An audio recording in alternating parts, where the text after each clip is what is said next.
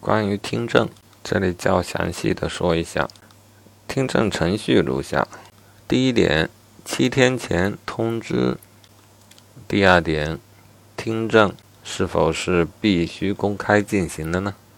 啊，是的，听证应当公开举行，或者说公开举行才叫听证吧。第三，关于听证的回避，听证可以申请回避。啊，回避的是哪个角色呢？回避的是主持人这个角色。啊，没说还可以回避其他角色啊。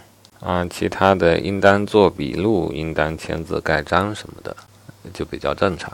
哦，对了，再问一下，如果决定要听证了，是否必须予以公告？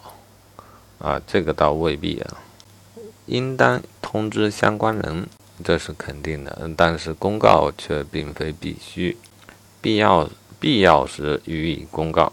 好，所谓的必要时，至少有这样的例子，如行政许可若直接涉及公共利益，应当公告。啊，这是主要原则。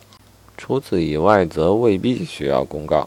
啊，最后再串一下，什么时候是行政机关应当主动告知其有权进行听证的呢？涉及行政许可，都应当告知权利啊，听证的权利。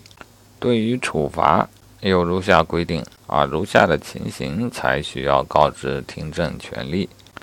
停啊。关于企业的啊，停产停业、吊销许可证、执照啊，此外则不必须。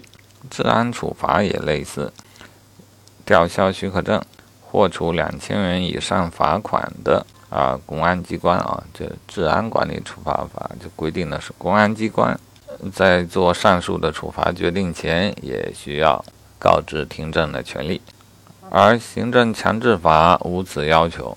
啊，这里要纠正一下，我之前的解读认为是不是这个法律比较早啊？事实上，行政强制法是一二年的啊，相对许可和处罚它倒是最新的一部。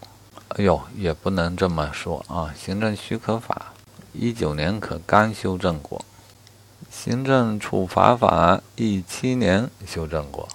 哟，这么算来，行政强制法是。